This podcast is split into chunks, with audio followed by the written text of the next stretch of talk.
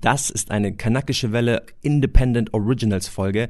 Wenn ihr zu unserer Kooperation mit Funk wollt, dann springt rüber zu den Folgen ab Mai 2021. Komm und reite dich. Je mehr Sprachen man perfekt kann, desto nicht nur gebildeter ist man, sondern desto freier ist man, desto mehr Möglichkeiten hat man, in desto mehr Ländern kann man leben, desto mehr Optionen hat man, desto mehr Jobs könnte man annehmen und so weiter. Die Deutschen, die lieben die Italiener einfach und deswegen packen die jedes Mal ihr grottiges Italienisch raus. Scusi, uh, prego, oh, cappuccino, oh, gnocchi locchi. Weißt du, jedes Mal, die lieben es. Oh, buongiorno, Giovanni. Ich bin in Niederbayern aufgewachsen, aber ich spreche jetzt gerade, wie ich spreche. Das hat auch mit Protest zu tun. Ich konnte einfach nicht bayerisch sprechen, obwohl alle um mich herum bayerisch gesprochen haben. Ich habe halt die Sprache aus dem Fernsehen, aus den Büchern gesprochen, weil ich mich da nie genug zugehörig gefühlt habe. Sag mal was auf deiner Sprache. Assalamu alaikum liebe Kanakische Welle-Hörer. Wir sind zurück. Hier ist die weiße Hälfte der Kanakischen Welle. Marcel Nadim Aburakia. Mit mir sind unter anderem natürlich mein sehr geschätzter Podcast-Partner. Malcolm. Ohanwe. Äh, und wir haben zwei tolle Gästinnen, zwei erfahrene Podcasterinnen, die sich am besten selbst vorstellen können. Ihr findet die besten Worte für euch selbst. Mein Name ist Vanessa Wu. Ich äh, bin Journalistin, 28 Jahre alt und Jahrgang 91, sage ich auch mal dazu. Keine Ahnung, welchen Jahr ihr diesen Podcast hört. Ich podcaste bei Rise and Shine normalerweise. Das ist ein Podcast für wirtdeutsche Perspektiven. Das heißt, ähm, wir machen alles von Bubble Tea über anti-asiatischen Rassismus oder wie wir einfach aufgewachsen sind. Eigentlich so wie Kanakische Welle, nur dass wir es schon länger machen als ihr. Und ansonsten im restlichen Leben bin ich Journalistin. Also ich schreibe vor allem bei Zeit Online. Ja, und ich bin Merve, Merve Kaikte, richtig ausgesprochen. Ich mache den Podcast Mashallah, der jetzt Prima Muslima heißt. Und da rede ich mit Muslimen über Sachen, die sie interessant machen oder die halt sie beschäftigen in irgendeiner Art und Weise. Und ich mache noch mit einer Freundin von mir äh, bei Podimo jetzt einen Podcast, der heißt Geldgeschwätz. Da geht es um Finanzen. Und ja, das hat eigentlich nichts mit Islam oder so zu tun. Ich bin auch Journalistin und ich schreibe ganz viele so Artikel, die was mit Islam oder Muslimsein zu tun haben und auch welche, die gar nichts damit zu tun haben, genauso wie bei den beiden Podcasts. Vanessa Wu ist nicht nur Podcasterin, sie ist auch die Gewinnerin des Theodor Wolf Preises und die Gewinnerin des Helmut Schmidt Journalistenpreises.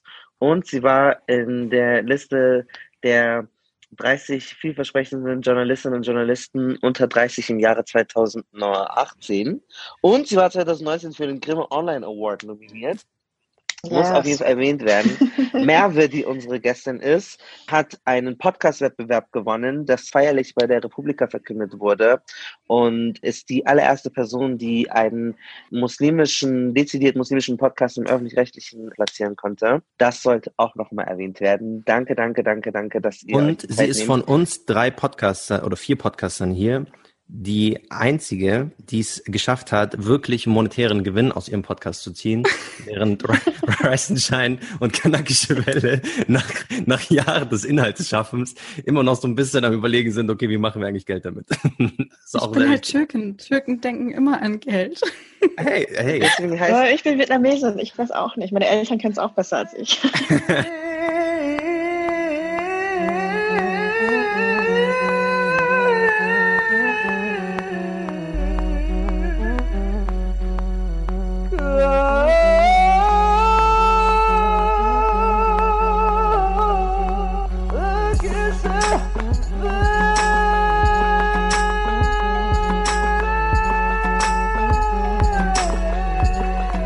Leute, die jetzt Kanakschwelle noch nicht gehört haben, die jetzt vielleicht neu da sind. Kanakschwelle ist der Nummer eins Podcast zur Identität in Deutschland. Und wir sind, deswegen kommt die Folge auch nochmal genau zu dem Datum, wo sie rauskam, für den Smart Hero Award nominiert. Das heißt, ihr habt jetzt noch die Möglichkeit, den Link in der Beschreibung des Podcasts oder auf unserem Instagram zu folgen und für uns abzustimmen aber nur, falls ihr noch nicht für uns abgestimmt habt bisher. Also wer es schon gemacht hat, wir küssen eure Augen. Wer es noch nicht gemacht hat, wir danken euch, wenn ihr den Link folgt und für uns abstimmt. Wir haben eine ganz besondere Folge heute. Es geht um Mehrsprachigkeit. Vielleicht habt ihr das schon im Titel gesehen. Wir haben natürlich auch äh, Gründe, warum wir darüber sprechen wollen, weil es eigentlich kannst du so die Uhr danach stellen und immer wieder kommst zur selben Debatte. Oh, was sollen die Kinder zu Hause sprechen? Wie integriert man sich richtig? Bevor wir aber in diese Diskussion einsteigen, möchte ich eine kleine ähm, Hot Hot äh, Buzzer Rounds mit unseren Gästen und Gästen. Ich, Marcel, ich nehme dich mit. Du machst auch gleich mit. Und zwar möchte ich wissen, mit welcher Sprache seid ihr aufgewachsen? Ja, hauptsächlich Türkisch. Türkisch. Vanessa. Mit Vietnamesisch die ersten paar Jahre ausschließlich und dann noch alle Sprachen, die bei uns früher im Asylbewerberheim gesprochen wurden, vor allem ähm, Albanisch. Also es gab ganz viele Kosovo-Albaner in meiner Zeit dort. Mhm. Ich kann es, glaube ich, heute nicht mehr, aber ich glaube, ich bin mir ziemlich sicher, dass wenn jemand das sprechen würde, würde ich wissen, worum es geht. und Marcel? Arabisch, also außer, außer Deutsch, noch Niederbayerisch und ähm, Arabisch und. Du bist aus Niederbayern? Das wusste ich nicht. Meine Mama kommt aus Niederbayern. Und deswegen oh. war ich oh. äh, dieser, dieser Qual ausgesetzt, Niederbayerisch die ganze Zeit hören zu müssen. Merve, wie gut sprichst du die Sprachen, mit denen du aufgewachsen bist? Ich spreche perfekt Türkisch, perfekt Deutsch und perfekt Englisch. ähm, mhm. Und teilweise, also jetzt, wo ihr das gerade alles gesagt habt, ist mir noch eingefallen, ähm, ich habe tatsächlich in meiner Kindheit auch ziemlich viel Schweizerisch mitbekommen, weil ich bin an der Schweizer Grenze in Konstanz aufgewachsen. Und ähm, das, was Vanessa gesagt hat, finde ich auch interessant, weil ich bin nicht in einem Asylheim groß geworden, aber meine Eltern haben so die meiste Zeit, also die meiste Freizeit, die sie hatten, in, in der Moschee verbracht. Und wenn nicht, dann haben sie mich in der Moschee abgesetzt. Und es war auch so eine Moschee, wo ganz viele Bosnier ähm, waren und ganz viele Araber und so. Und ich kann die Sprachen zwar nicht sprechen, aber ich kann tatsächlich so, wenn Leute Smalltalken, also wenn die zum Beispiel sagen, reich mir mal die Serviette oder kann ich eine Tasse Kaffee haben, verstehe ich es 100 Prozent. Meine Eltern waren Vertragsarbeiter in Bulgarien vorher und hatten irgendwie danach noch so bulgarische Freunde in dem Ort, wo wir groß geworden sind. Und tatsächlich verstehe ich, und die haben dann immer miteinander Bulgarisch gesprochen. Meine Eltern sprechen fließend Bulgarisch. Mm. Dass ich das tatsächlich auch verstehe. Können die auch so kyrillisch lesen und schreiben? Ja, besser als Deutsch, würde ich sagen. Marcel, Vanessa, wie gut sprecht ihr die Sprachen, Vanessa? Mein Vietnamesisch verbessere ich gerade. Also ich habe in meinem ersten Lebensjahr nur Vietnamesisch gesprochen und dann ab dem Kindergarten oder der Schule auch Deutsch gelernt und dann Vietnamesisch immer mehr verlernt, beziehungsweise ist es eher in so einem kindlichen Niveau stecken geblieben. Also mhm. ich kann ganz viel über Haushalt, Schule, Küche, und so solche Sachen sprechen. Aber bei Politik und Geschichte bin ich überfordert. Das hole ich jetzt gerade nach. Ich habe gerade Vietnamesisch Unterricht, viermal die Woche tatsächlich sogar. Also sehr intensiv lerne ich das. Mm, und die anderen Sprachen, ja, so lala. Also ich spreche eigentlich noch mehr Sprachen. Ich habe in der Schule dann irgendwie angefangen, richtig gern Sprachen zu lernen. Englisch, mhm. Französisch, Italienisch, Spanisch, Arabisch tatsächlich sogar. Drei Semester. Allah. Oh. واو لا لا لا لا اللغة العربية كثير صعب خلاص من هون بس بنحكي عربي كلنا مع بعض Merve, kannst du eigentlich auf Türkisch über Politik und Gesellschaft auch diskutieren? Ja, also ich kann Türkisch wirklich auf einem auf demselben Niveau, wie ich Deutsch spreche. Aber es war auch nicht immer so. Also ich habe auch so ungefähr, bis ich so meine, also ja, mit meiner Schule fertig war, habe ich auch ungefähr wie Vanessa halt viel über Alltagssachen und so sprechen können. Und man hat auch mir stark angemerkt, dass ich in Deutschland aufgewachsen bin. Also wenn ich in der Türkei war, wurde ich immer sofort darauf angesprochen, so, ah, du kommst aus Deutschland. Ähm, aber ich dann, genau, Almanje. Und später habe ich es dann aber richtig gut gelernt. Also jetzt kann ich es echt, also die meisten Leute merken nicht mal, dass ich in Deutschland aufgewachsen bin, wenn ich in der Türkei bin oder Türkisch rede. Wie hast du das so gut gelernt? Also selbst beigebracht oder ähm, hast du einen ähm, Kurs also gemacht? Oder? Nee, also ich hatte so drei Phasen. Ähm, die erste Phase war, dass ich so einen Türken kennengelernt hatte aus der Türkei und der hat mich irgendwie am Anfang so ein bisschen, ja, wie soll ich das sagen, der fand es irgendwie süß, dass ich so einen ausländischen Akzent habe, also dass ich so deutsch klinge. Und es hat mich so ein bisschen genervt. Und deswegen habe ich angefangen, so türkisches Radio zu hören, türkische Zeitung zu lesen und türkische Serien zu gucken, um mein Türkisch zu verbessern. Aber es war dann noch nicht perfekt, weil ich konnte mit anderen nicht Türkisch reden auf einem perfekten Niveau, weil meine Eltern reden halt selber nicht perfekt Türkisch und ich konnte mich nicht so richtig austauschen auch wenn ich das Richtige gehört habe. Und ähm, später hatte ich dann noch so eine Phase, da habe ich ein Praktikum gemacht, da hat sich nochmal verbessert in Istanbul. Und die dritte Phase war, als ich in Hamburg eine türkische Mitbewohnerin hatte, die wirklich aus der Türkei kommt und kein Deutsch konnte und auch nicht so gut Englisch konnte und so. Und ich immer zwischen den nicht türkischen Mitbewohnern und ihr übersetzen musste und mit ihr viel Türkisch geredet habe, da hat sich mein Türkisch nochmal so richtig perfektioniert. Ich bin dreisprachig aufgewachsen, mit Deutsch natürlich, weil ich in Deutschland geboren wurde und weil ich hier mein ganzes Leben schon lebe, mit Chi. Meine Eltern sind beide aus Ghana und ich bin Afrodeutsch, ähm, habe daher ghanaische Wurzeln und Chi ist eine Sprache beziehungsweise ein Dialekt, den man in Ghana, Westafrika spricht. Und ja, dann noch Englisch, weil ähm, ich oft in Ghana war, meine Kindheit.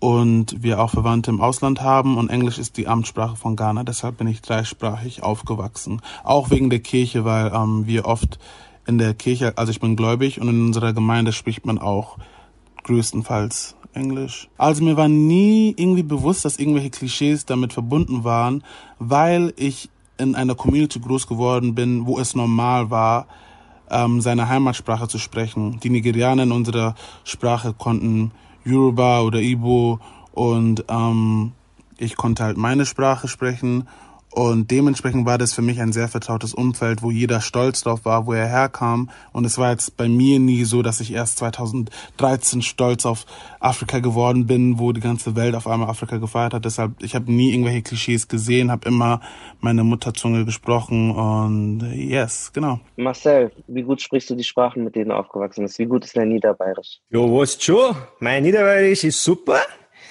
Das habe ich, das hab ich ganz, gescheit, ganz gescheit gelernt früher. Also mein Niederbayerisch. Das ist Oberbayerisch. ja, ich kann auch absolut kein Niederbayerisch. Ich, also mein, ich habe mit meinem Papa auch nur Arabisch geredet. Ich glaube, mir ging es ganz ähnlich wie euch. So diese ganzen Haushaltsthemen, so wie was in der Schule und den ganzen Spaß, den habe ich so immer gut hinbekommen. Mein Arabisch war auch immer besser als das von meinen Geschwistern. Aber es war nie gut genug, um eigentlich das in den Lebenslauf zu schreiben, dass es mir irgendwie beruflich nützlich sein könnte. Ähm, und ich bin jetzt an demselben Punkt wie du, Vanessa. Ich mache auch mittlerweile drei bis viermal wöchentlich, lasse ich mir professionell Unterricht geben für nochmal grundsätzlich Arabisch, aber auch nochmal dezidiert Medienarabisch, weil das ja nochmal ähm, eine andere Sprache ist als das Straßenarabisch, was man so spricht. Ja. Und ich habe in Spanien gelebt, deswegen kann ich so ganz gut Spanisch. Ich kann mich so ganz ordentlich, glaube ich, durchboxen und so ein bisschen diskutieren, aber also niemals so gut wie Malcolm, der hat ja auch ähm, studiert so. Ja, das heißt, ich kann meine, also Deutsch kann ich, glaube ich, gut genug, aber die anderen Sprachen sind nicht auf dem Level, dass ich, also außer Englisch, die, dass ich die jetzt irgendwie beruflich nützlich für mich verwenden könnte. Jetzt Malcolm, also bei ja, dir weiß ich ja, aber wie, ist bei dir? Ich bin mit, mit Deutsch und Englisch eigentlich zu Hause aufgewachsen und Arabisch, also mit drei Sprachen. Also ich habe Arabisch sogar studiert, also ich habe es im Nebenfach gehabt und ich habe es, glaube ich, fünf Semester, vier oder fünf Semester gehabt. Ich kann es einigermaßen lesen und schreiben, aber Arabisch habe ich nur mit meinen Onkels und Tanten gesprochen und die sind alle in Deutschland geboren und aufgewachsen, so dass sie schon sehr gut Arabisch sprachen, aber genauso gut Deutsch äh, gesprochen haben. Und das heißt, ich musste nicht Arabisch reden, um mit denen zu reden. Ich konnte immer Deutsch reden. Und deswegen hatte ich auch nie so, also wir haben immer Deutsch und Arabisch gemischt und das ist, was ich kannte. Ich kenne niemanden Englisch in meiner Familie, der nur Arabisch spricht. Alle, die ich kenne, sprechen auch sehr gut Deutsch. Und so war es dann immer so. Zum Beispiel, du zitierst, was jemand auf Arabisch gesagt hast und du musst es nicht übersetzen, weil ich es ja auch verstehe. Aber sonst redest du halt auf Deutsch. Und Englisch hat mein Vater mit mir gesprochen, weil meine Eltern miteinander Englisch geredet haben, weil er noch nicht so gut Deutsch kannte, als, als sie sich kennengelernt haben. Und er hat nie mit mir seine Muttersprache Ibo gesprochen. Ich verstehe da auch gar nichts. Ich kann so ein paar Wörter irgendwie, Miri heißt Wasser oder äh, Bia heißt komm her oder so, aber ich, ich kann es halt nicht gut sprechen. Genau. Ich aber auch voll krass, weil also ich habe in meiner ähm, Kindheit, also wenn ich so in der Moschee war und so, immer gemerkt, dass die Leute, die aus, Af also aus afrikanischen Ländern kamen, also egal ob das jetzt Marokko ist oder Somalia oder so, konnten die Erwachsenen immer noch irgendeine andere Sprache, also Englisch oder Französisch und manchmal sogar beides. Und ja. ähm, die, die aus der Türkei kamen, die konnten immer nur Türkisch und manchmal auch Deutsch. Ja, ja, ja, ja. Bilingual ist so gar nichts. So jede, also die meisten afrikanischen Menschen, die ich kenne, können mindest, mindestens drei, wenn nicht fünf Sprachen. Also ist auch mein Vater, er spricht Yoruba, er spricht Igbo, er spricht Deutsch und Englisch, ähm, Hausa und Pidgin English aber er hat sich nie damit so gebrüstet. Er muss, du musst es halt sprechen sozusagen. Genau. Welche Sprache würdet ihr noch gerne lernen, Vanessa? Mein Arabisch, das ich mal an der Uni angefangen habe, das ist so schlecht, weil das so krass auf Grammatik fokussiert war. Das würde ich tatsächlich noch mal gerne lernen, weil ich das Gefühl habe, das ist in Deutschland so eine wichtige Sprache geworden. Seit 2015 noch viel mehr. Da, wenn ich Zeit hätte, würde ich, glaube ich, das noch mal intensivieren. Mhm. Und vielleicht auch ähm, Chinesisch, weil ich immer für eine Chinesin gehalten werde. Und inzwischen denke ich, ich muss das auch mal kapitalisieren. Mandarin? So oder Kantonesisch? Ja, genau. Mandarin ist ein leicht problematischer Begriff. Ich kriege aber nicht mehr zusammen, warum genau. Ähm, die meisten plädieren für Standardchinesisch. Hm, ich habe im Studium habe ich noch ein bisschen Dänisch und Holländisch gelernt und ich finde, das reicht. Ach so, ich habe, ich kann noch ein bisschen Arabisch, aber nur A1 und A2-Niveau. Dänisch und Holländisch. Das mit Dänisch und Holländisch, das ist halt total krass, weil da kann ich auch nicht so ein richtig hohes Niveau sprechen, aber ich kann es so gut, dass ich mal in einem Interview zum Beispiel in die Sprache switchen kann und so. Also es ist schon okay. Und ähm, wenn ich das in meinen Lebenslauf schreibe, dann wird das immer angesprochen, immer so, oh was, du kannst Holländisch, oh, du kannst Dänisch. Und wenn man halt sagt, ich kann perfekt Türkisch auf einem richtig hohen Niveau, dann ist das so kein Wow-Wert. Und das finde ich ein bisschen krass, weil ich weiß, es gibt viele Türken in Deutschland, aber ich finde es trotzdem eine Leistung, Türkisch aus auf einem hohen und also in so einem Niveau zu sprechen, wo man echt Zeitung lesen kann und so einen Artikel schreiben kann. Und das wird überhaupt nicht gewertschätzt von niemandem. Ah, Marcel, ja. welche Sprachen willst du noch lernen? Momentan habe ich das Gefühl, ich muss unbedingt Hebräisch lernen, weil ich ja gerade bei ähm, meinen palästinensischen Verwandten in Israel bin. Und ich halt nicht an der, an der Gesellschaft wirklich teilnehmen kann, weil, also entweder ich hänge halt mit meinen arabischen Verwandten ab, klar, da kann ich mich verständigen, aber sobald ich in Tel Aviv bin oder in Netanya oder in, in Haifa und ich halt mit jemandem zu tun habe, der nicht arabisch ist, muss ich mich entweder darauf verlassen, dass die Englisch können, was in vielen Fällen auch nicht der Fall ist. Und ansonsten kann ich nicht Teil dieser Gesellschaft sein. Und ich will aber gerne Teil dieser mm. Gesellschaft sein. Ähm, und es, also das stört mich tatsächlich. Das ärgert mich wirklich, dass ich halt so gar nicht, ich, ich wie durch so eine Parallelwelt. Ich fahre zum Strand und ich fahre zurück, aber ich kann nicht so wirklich leben, wie die Leute hier leben würden, dass ich jetzt wirklich auch äh, in Bars gehe und mit Leuten rede oder am Strand mit Leuten rede. Also deswegen habe ich das Gefühl, Hebräisch, auch weil es eine Verbindung zu Palästina immer haben wird, glaube ich, ist es, wäre es sinnvoll, wenn ich da auf jeden Fall auch beruflich, weil Vanessa vorhin wirtschaftlich gesagt hat, ähm, dass es sinnvoll wäre. Und ja, das war's eigentlich. Ich würde gerne mein Spanisch vielleicht noch so perfektionieren, aber ich habe jetzt nicht den Drang, Standardchinesisch. Stimmt es, dass viele jüdische Israelis Arabisch können, aber dass viele arabische Israelis kein Hebräisch können? Oder ist es Nein, anders, Teil? genau anders. Nee, umgekehrt, umgekehrt. Alle, so gut wie alle Araber in Israel sprechen Hebräisch, können, müssen sie auch. Ihre ganze berufliche Existenz in den meisten Fällen hängt davon ab. Aber weniger jüdische Israelis lernen tatsächlich Arabisch. Hebräisch und Arabisch sind auch so Geschwistersprachen, das heißt, viele Wörter sind sehr ähnlich. Ähm, man kann so ein bisschen was äh, dem rausnehmen. Die Zahlen sind zum Beispiel gleich, Berufsformeln sind auch ähnlich. Also zum Beispiel, wir sagen ja Salam und die sagen Shalom. Also es ist so im Grunde genommen dasselbe Wort. Ja, also ich habe, glaube ich, noch nie einen jüdischen Israeli getroffen, der Arabisch kann. Sogar wenn die selber arabische Wurzeln haben, also von Irak oder Marokko oder so kommen und jüdisch sind, haben die das schnell verlernt, weil das vielleicht auch für viele ist es so mit Schmerz verbunden, weil ihre Großeltern halt fliehen mussten und äh, vertrieben wurden aus diesen arabischen Staaten und deswegen wollten sie halt auch nicht mehr so viel damit zu tun haben. Aber alle arabischen, muslimischen oder christlichen Israelis, die ich kenne, können perfekt Hebräisch, weil die ja dort zur Schule gegangen sind. Schule ist auf Hebräisch, Uni ist auf Hebräisch, Uni, die meisten ja, Arbeits-, also alle so Behörden. Meldegänge und so schon mal Behördengänge, ja. die sind alle, musst du alles auf Hebräisch machen.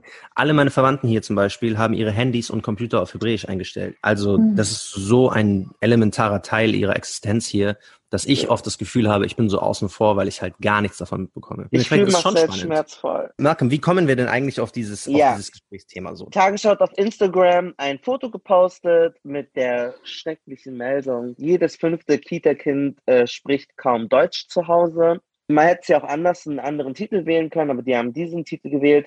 Ihr habt, glaube ich, auch alle das Bild gesehen. Wenn ihr es noch nicht gesehen habt, werden wir es euch äh, verlinken in den Kommentaren oder in der Story oder googelt es einfach. Genau, also 21,4 Prozent, ähm, also mehr als jedes fünfte Kind sogar, wachsen in einem Haushalt auf, wo die Eltern nicht muttersprachlich Deutsch sprechen. Merve, du hast jetzt schon mit Türkisch auch angesprochen. Türkisch wird ja auch immer so als die schlimmste Sprache von allen im Ranking immer erwähnt. Als Turko-Deutschin, Deutsch Türkin, alemannische Frau. Wie hast du diese Debatte wahrgenommen? Also es gab tatsächlich auch mal eine Debatte, ich glaube, das ist jetzt auch ein Jahr ungefähr her, wo eine Politikerin gefordert hat, dass Kinder, die nicht Deutsch sprechen, nicht in den Kindergarten gehen dürfen sollen. Damit okay. die die anderen das Kinder hat, das Deutsch nicht versauen, oder wie? Genau, irgendwie, ich weiß auch nicht, aber das habe ich halt nicht verstanden, weil gerade wenn die Kinder kein Deutsch sprechen und wenn sie dann nicht in den Kindergarten gehen, sagen, wo sollen sie denn dann Deutsch lernen? Also meine Eltern haben zum Beispiel, meine, meine Eltern können Deutsch, also meine Eltern können auch perfekt Deutsch, aber die, wir haben zu Hause einfach Türkisch geredet immer. Und als ich in den Kindergarten angefangen habe, konnte ich auch Sind die in Deutschland Sprache außer Türkisch. Mein Vater ist in Deutschland aufgewachsen, meine Mutter ist später hierher gekommen. Ich, wir haben trotzdem Türkisch geredet zu Hause. Und als ich in den Kindergarten gekommen bin, konnte ich auch kein Deutsch, aber ich habe es dann halt schnell gelernt. Kinder lernen ja auch die Sprache schnell. Und es gab aber auch, also in meinem Kindergarten jetzt nicht, aber bei meiner kleinen Schwester im Kindergarten, gab es zum Beispiel ein amerikanisches Kind und das konnte halt nur Englisch und überhaupt nicht Deutsch oder so. Und bei dem Kind wurde halt so getan, so, oh mein Gott, wow, dieses Kind spricht Englisch und das ist so eine Bereicherung für unsere Kindergarten und so. Und bei meiner Schwester wurde halt so getan, ja, aber du darfst hier nicht Türkisch reden im Kindergarten, hier wird Deutsch geredet. Ja. Sowas höre ich halt auch von vielen anderen und ich finde es irgendwie blöd, also nicht nur wie die Sprache dämonisiert wird, sondern auch wie die Sprache abgewertet wird. Es gibt einfach keine Wertschätzung dafür. Es gibt auch niemanden, der Türkisch lernt. Also ich kenne super viele Leute, die irgendwie Spanisch lernen wollen oder die ähm, Finnisch lernen wollen oder die irgendwelche abgefahrenen Sprachen auch lernen. Aber ich kenne keine einzige Person, die sagt, okay, ich will jetzt Türkisch lernen. Und das finde ich, okay, ich kenne ganz viele Kurden, die sagen, sie wollen Türkisch lernen, weil sie nicht gut Türkisch können oder kein Türkisch können. Aber jetzt so ganz normal bei den weißen Deutschen habe ich noch nie jemanden kennengelernt, der auch nur Türkisch Smalltalken kann oder so.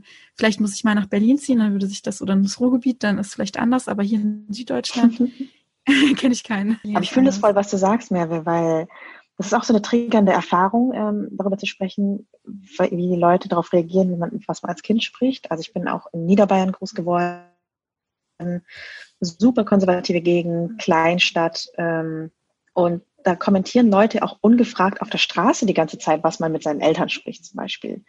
Und haben meinen Eltern die ganze Zeit so Vorwürfe gemacht, warum sie mit mir Vietnamesisch sprechen, aber mir auch. Also so, das macht man halt dann nicht und warum redest du nicht Deutsch mit deinem Kind? So als würde ich dann kein Deutsch lernen. Ich glaube, das war so die Annahme ein bisschen dahinter. Und umgekehrt kam das dann später, dass alle fanden, ich soll als Kind, wenn ich doch schon gut Deutsch spreche, auch mit meinen Eltern Deutsch sprechen, damit die endlich richtiges Deutsch lernen. Weil ihr Deutsch ah. ist bis heute halt recht gebrochen. Und ich weiß gar nicht, woher überhaupt diese Audacity kommt, dass die Leute daherkommen und irgendeinem vorschreiben wollen, was man innerhalb der Familie spricht, weil es ja total intim ist einfach.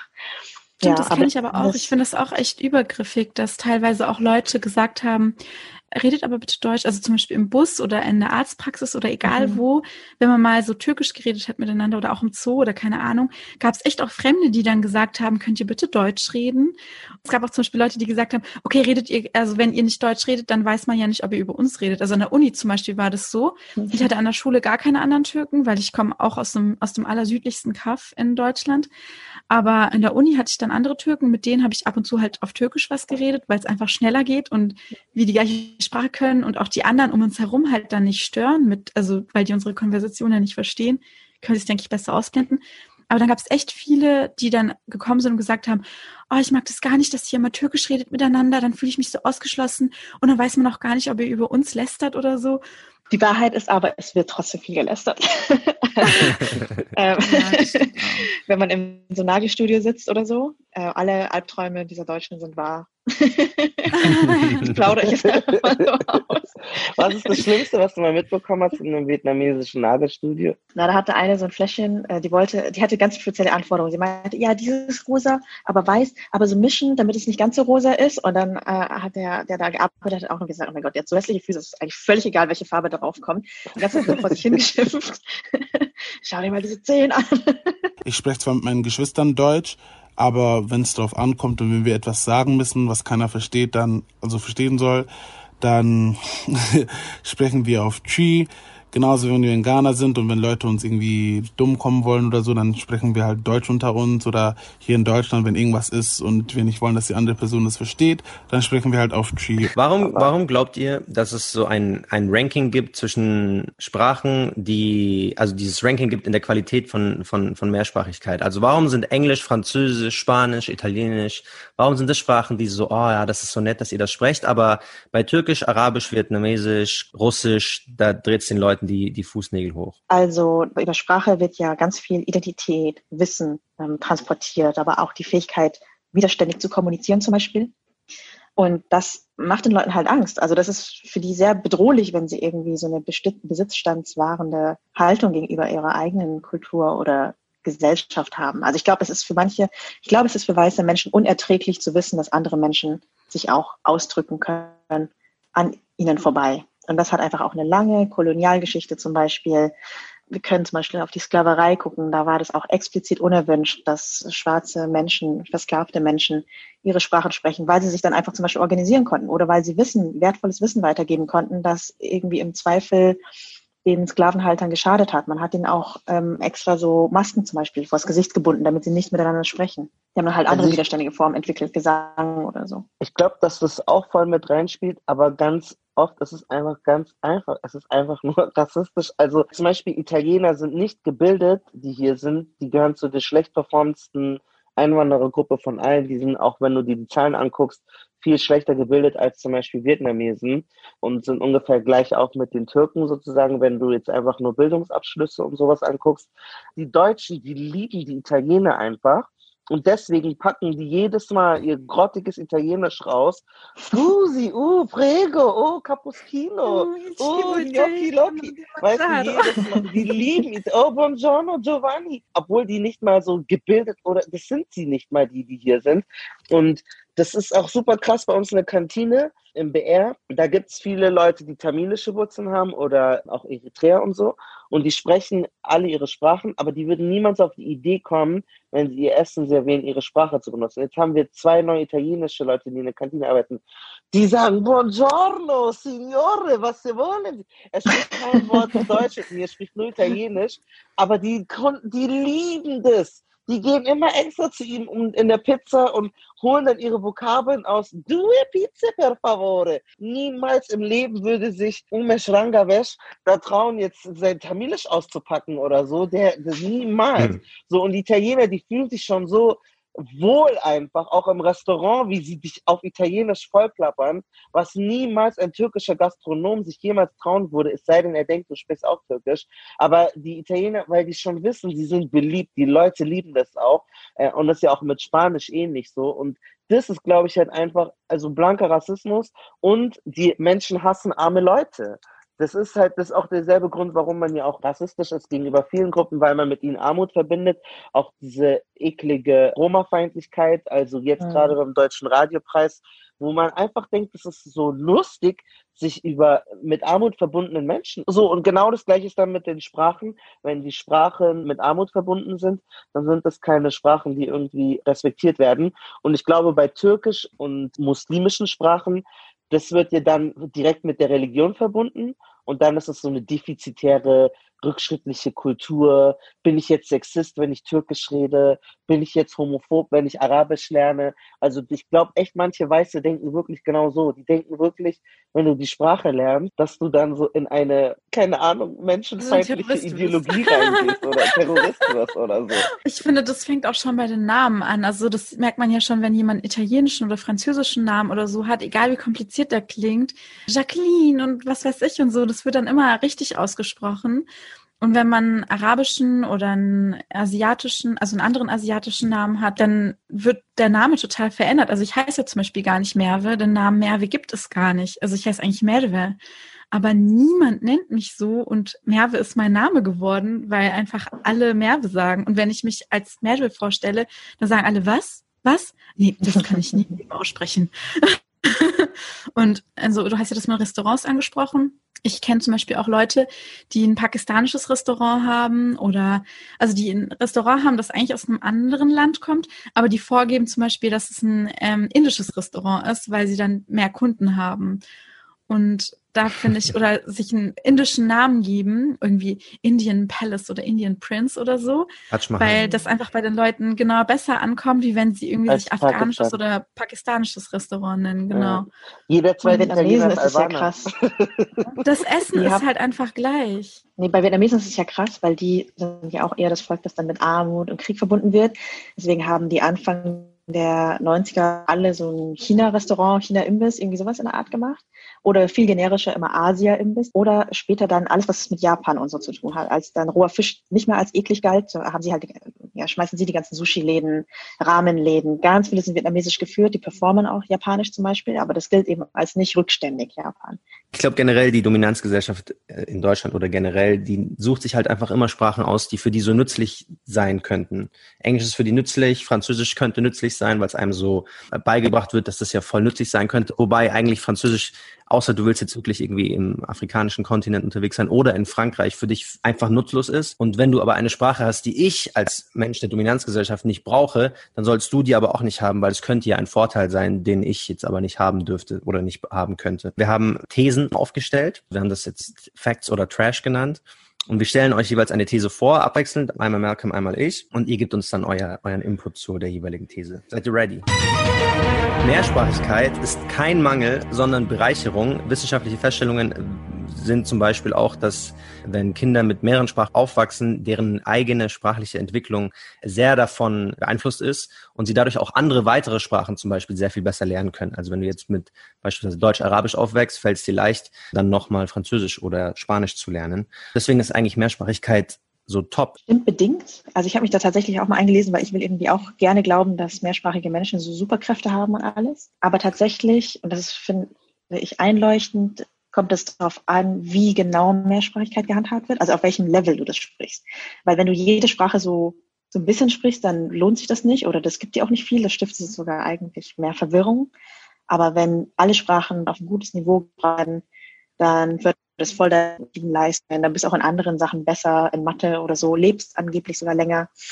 Und da finde ich es halt irgendwie gefährlich zu sagen, Mehrsprachigkeit ist kacke so, ihr sollt zu Hause nicht Türkisch und Deutsch sprechen und dann mühen sich die Eltern ab, irgendwas mit den Kindern zu sprechen, kenne ich aber unter eigentlich allen Kennex so. Ja, das schadet dann tatsächlich den Kindern eher, also wenn die alles so mischmaschig lernen. Ich bin auch nicht so ganz sicher, weil zum Beispiel von meinen Cousins und Cousinen in Deutschland, wir sind 17 Stück, sind mein Bruder und ich eigentlich die einzigen, die jetzt, wir sind fast monolingual aufgewachsen mit Deutsch, klar, also ich habe mit meinem Papa Englisch gesprochen, aber also ich bin zweisprachig aufgewachsen, aber mein Bruder nicht so richtig. Und das sind jetzt so viele verschiedene Faktoren, so weil meine Cousins und Cousinen auch woanders in einer anderen Gegend als ich aufgewachsen sind. Aber ich habe mir als Kind schon die Frage gestellt, weil mein Deutsch besser war als von meinen Cousins und Cousinen, wo die beiden zu Hause nur Arabisch sprachen. Ich weiß jetzt aber nicht, ob das jetzt dann die Lösung ist. selbst wenn du jetzt rausfindest, das ist halt besser oder du sprichst die eine Sprache besser, bringt ja nichts, weil gebrochen Deutsch reden bringt ja auch nichts. Also dann lieber kannst du dann, also die können halt jetzt auch besser Arabisch als ich, viele von denen. Aber es mischt sich auch manchmal. Und ich habe auch manchmal im Kindergarten, da war ein Kind, das konnte Niederländisch und Deutsch, weil es belgische Eltern hatte. Und es hat immer Röt gesagt. Und anstatt Rot, Röt, das ist Röt, die, meine rote Jacke. Und es gab auch die, die Artikel, gib mir das Ding, gib mir das Teil, gib, ich will die Hose jetzt. Und der war aufgeweckt und klug, aber das war so, das ist die Hose, das ist der Sportanzug. Vielleicht hat der irgendwann die Kurve gekriegt, aber es kann schon sein, dass sich die Sprachen so ein bisschen gegenseitig ver vergiften oder so. Es gibt ja auch viele ähm, Kennex, die Deutsch reden, aber nie ein deutsches R hinbekommen, sondern immer dieses gerollte R, weil manche haben es auch von Fränkisch oder von so bayerischer Akzent, aber bei manchen hörst du einfach, die Soraya, die kann auch noch eine andere Sprache. Ich finde, es ist sehr wichtig, seine eigene Sprache sprechen zu können, weil man fühlt sich dadurch mit seinen Wurzeln noch mehr verbunden. Ich glaube, wenn ich jetzt keine afrikanische Sprache sprechen würde, dann würde ich jetzt nicht sagen, dass ich ein bisschen lost in meiner Identität wäre, aber es ist ein sehr großer Bestandteil meiner Person und wer ich als Mensch bin. Ich liebe Ghana, meine Eltern haben mich so in der Kultur großgezogen, dass ich es mir gar nicht vorstellen könnte, die Sprache nicht zu beherrschen.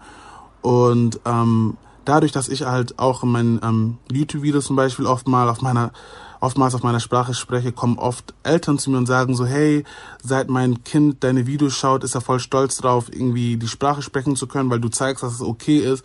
Und es ist okay. Ich meine, wir sind Afrodeutsch. Wir sind nicht rein Deutsch ohne irgendwelche, irgendwelchen Migrationshintergrund. Wir sind Afrodeutsch. Wir sind Deutsch, wurden hier geboren, ja, aber wir haben auch afrikanische Wurzeln. Und nur wenn man hier geboren wurde, sollte man die Wurzeln nicht verlassen. Sorry. Und nur weil man hier geboren wurde, sollte man die Wurzeln nicht vergessen. Und dann kann man jetzt sagen, okay, sind wir jetzt hinterwäldlerisch in Deutschland, weil äh, in Amerika ist es so, wenn du Hispanic Accent hast, obwohl du in Amerika geboren bist, ist es so normal. Also bin ich auch noch nicht so ganz sicher, obwohl ich eigentlich auch so Team Multilingual eigentlich bin. Brasilien aber ich bei dir raus, Brasilien. Ich bin absolut Team Multilingual. Ich glaube, ich, das Einzige ist halt nur so ein, falsch, so ein falsches Verständnis von Multilingualität ist halt auch nicht so richtig, weißt du? Also es ist schon gut, eine Sprache richtig zu beherrschen, was nicht heißt, dass man das akzentfrei oder so spricht. Aber es gibt ja wirklich viele Leute, die sprechen weder noch richtig im Sinne von Grammatik oder so. Mhm. Und das ist dann Aber schon. Ist es schlimm, einen Akzent zu haben? Also gerade was Akzent nee, Akzent angeht. nicht. Habe ich das halt ist eigentlich voll schön. Dass Bayerischer Rundfunk liebt ja bayerischen Spracheinschlag. Wow, amazing. Aber wenn du jetzt zum Beispiel, wenn du jetzt so kanakischen Spracheinschlag hast, ah, aber im Radio hören wir dich nicht bei uns. Aber ich muss schon zugeben, wenn ich in Berlin im Taxi bin und mein Fahrer sagt mir, er ist in Berlin geboren, aber, aber ich höre sein Deutsch, dann denke ich mir schon manchmal so, wie geht es? dass du hier aufgewachsen bist und so einen krassen Akzent hast, was jetzt nicht so schlimm ist, die Grammatik, aber auch der Akzent. Ich erwische mich dabei, wie ich schon urteile, wenn jemand einen starken Akzent hat, obwohl er hier geboren ist. Vielleicht ist das auch schon falsch. Vielleicht muss man das schon mal kalibrieren, weil solange die Grammatik stimmt und man einander versteht, ist ja okay, aber es war schon für mich irgendwie befremdlich, ehrlich gesagt. Muss ich zugeben in dem Moment. Ich bin halt ausgestiegen, war mir egal und er muss ja damit leben, aber ich war echt schockiert. Ich war echt schockiert, halt, dass er hier geboren ist und so einen starken Akzent hatte. Also ich finde halt, wenn du einen holländischen Akzent hast oder einen französischen Akzent, dann sind alle so, oh, das, also auch wenn du zum Beispiel Geschäftsmann oder so bist, sind alle so, oh, das hört sich aber charmant an. Und wenn du halt mhm. einen türkischen oder arabischen Akzent hast, dann ist das so, Alter, was für ein Bauer bist du eigentlich? oder, ja, also weißt du, was ich meine? Und das finde ich eigentlich schon blöd. Also klar, es ist gut, eine, also die Sprache richtig zu sprechen. Ich spreche ja auch Hochdeutsch, aber ich habe zum Beispiel an der Uni, also ich habe eine Zeit lang in Stuttgart studiert und da hatte ich Leute an der Uni, die konnten kein Hochdeutsch. Also die konnten wirklich nur Schwäbisch und haben auch in Präsentationen oder so nur Schwäbisch geredet und auch teilweise so krasses Schwäbisch, dass jemand, der nicht hier aufgewachsen ist, die nicht gut verstehen könnte. Ja, das und das war halt gar kein auch. Problem. Ja, aber weißt du, das ist halt gar kein Problem. Wenn jemand, also weißt du, du kommst. Aber jetzt das soll verurteilt werden. Vanessa, Vanessa, Vanessa weiß das, wie ich es weiß. Geh mal nach Niederbayern. Ja, als Mensch, der jetzt nicht. Hochdeutsch. Du verstehst sie Auch nicht. Leute mit Abi.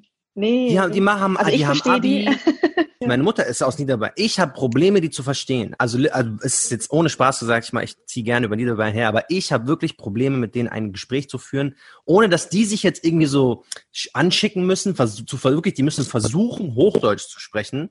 In vielen Fällen klappt das auch nicht, aber da gibt es keinerlei Wertung. Das stimmt nicht ganz, das stimmt nicht ganz, Marcel, weil ich wow. habe mit vielen von diesen Abi, von den Leuten Abi gemacht und manchmal auch im Deutschleistungskurs. Die konnten passabel lesen und schreiben quasi und können aber bis heute kein Hochdeutsch und manche leiden total drunter. Man geht halt bei uns so, zur Schule und alle Lehrer reden auch bayerisch. Sie sind dazu angehalten, es nicht zu tun, aber es ist einfach so. Und auf dem Land, keine Ahnung, es wohnen halt auch nicht so viele Lehrer auf dem Land und gerade die Älteren sind dann nochmal anders. Und wenn du so sprichst, dann kommst du vielleicht 30 Kilometer weit, aber selbst in München oder wenn du, sobald du Bayern verlässt, hast du Probleme. Und du, dann kannst du auch nicht mehr wirklich ankommen. Dann halten dich auch alle für den größten Bauern. Dann kannst du auch nicht wirklich Karriere machen und so weiter. aber, als, aber, als, Tür, aber als Türke, du kannst nicht mal aus dem Haus gehen und du ja, hast Spracheinschlag und wirst dafür verurteilt. ja. Also schön für Niederbayern, wenn ja. die jetzt 50 Kilometer Radius haben, wo sie sich natürlich verhalten können. Aber wenn du Türke, Araber, was auch immer bist, du kriegst nicht mal einen Zentimeter, wo du deine Sprache nicht, also wenn du jetzt Deutsch nicht perfekt ohne Einschlag oder sowas sprichst. Danke, Marcel. Aber ich stimme auch Malcolm zu. Es ist krass teilweise. Also ich kannte das früher gar nicht, weil ähm, hier in Baden-Württemberg kenne ich echt keine Türken, die kein Deutsch können. Aber als ich das erste Mal im Ruhrgebiet war, habe ich echt Türken kennengelernt, die wirklich kein oder kaum Deutsch sprechen. Aber wo ich mich halt so frage, wie geht das? Also wie habt ihr es geschafft, bis hierher zu kommen? Also wie, wie könnt ihr, wie verdient ihr Geld? Wie füllt ihr eure Formulare aus? Wie, also wie geht das überhaupt? Aber es gibt dann immer irgendjemanden, der es kann und der dann das Zeug für alle irgendwie organisiert. Ja. Aber eigentlich müssten wir sauer auf das System sein, dass das überhaupt möglich, also weil sie kann, also ich meine, keiner entscheidet sich ja als Jugendlicher bewusst dafür. Ich merke zumindest, ich bin nicht rassistisch. Mm, also jeder kann Sendung mit der Maus gucken. Ich habe Deutsch von der Sendung mit der Maus gelernt. Ja, hast du so Deutsch? Ja, aber ich glaube, man kann es nicht, also Sprache ist ja ein bisschen mehr als die Chance, etwas zu lernen. Das drückt ja auch ganz stark so Zugehörigkeit aus. In Bayern ist es halt so ein Fall, wo wir sagen, ja, okay, ist erstmal egal, aber bei allen anderen würde ich sagen, zum Beispiel so Türken, das kann ich nicht so richtig verurteilen, weil wenn du aufwächst und niemand schert sich darum, dass du es irgendwie gut kannst, ähm, niemand sagt, hey, komm doch zu uns, besuch uns mal zu Hause und wir reden miteinander, sondern du bleibst immer so in deiner eigenen Ecke, dann ja, dann lernst du halt diese andere Sprache auch nicht. Und dann ist es halt vielleicht sogar ein Zeichen von Widerstand oder Protest, der ja. unbewusst passiert. Bei mir ist es ja zum Beispiel so, ich bin in Niederbayern aufgewachsen, aber ich spreche jetzt gerade, wie ich spreche. Das hat auch mit Protest zu tun. Ich konnte einfach nicht bayerisch sprechen, obwohl alle um mich herum bayerisch gesprochen haben. Ich habe halt die Sprache aus dem Fernsehen, aus den Büchern gesprochen, weil ich mich da nie genug zugehörig gefühlt habe. Und Vietnamesisch, glaube ich, spreche ich nur deswegen nicht die ganze Zeit, weil es halt fast keine Vietnamesen gab, um mich das abzusondern. Bei Türken ist es ein bisschen anders. Also ich habe auch mal so die kennengelernt und das, das ist auch ein Leidensdruck, wenn du keine Sprache richtig beherrschst. Also, weil die werden ja auch kein Türkisch perfekt können, gehe ich jetzt mal von aus, weil die ja auch nicht zur türkischen Schule gegangen sind, sondern nur mit Deutsch-Türken sind, so. Das, also du bist dir dessen bewusst, dein Gehirn ist ja trotzdem ein gutes Gehirn, aber mich macht es ja schon kirre, wenn, wenn meine arabischen Verwandten diskutieren. Und die gehen dann in Super Saiyajin-Modus und rasten aus und schreien und so. Und ich kann da nicht mit. Ich kann auf dieses Level nicht. Ich möchte dann auch so, aber ich kann nicht, weil mir fehlen die Worte. Ich kann da nicht mitstreiten. Ich muss dann immer so, ich muss dann mal auf Deutsch und dann, ach du, ach hier, Merkum, setz, setz dich hin so. Weil dann reden die Big Araber so, dann kann ich nicht mehr mitreden. Und das macht mich fuchsteufelswild. Und jetzt stell dir vor, du kannst es nirgendwo. Du kannst nicht so richtig. Das tut mir so leid, wenn es jemanden von euch gibt, Aber der Malcolm, uns da hat, der sich davon betroffen wird. Schreib uns mal. Ja. Das hat nichts, das, also das hat nicht nur was mit Migrationshintergrund zu tun. Es gibt auch ganz viele Deutsche, die nicht gut Deutsch können und die halt dadurch ja, dann klar. gar keine Sprache gut können.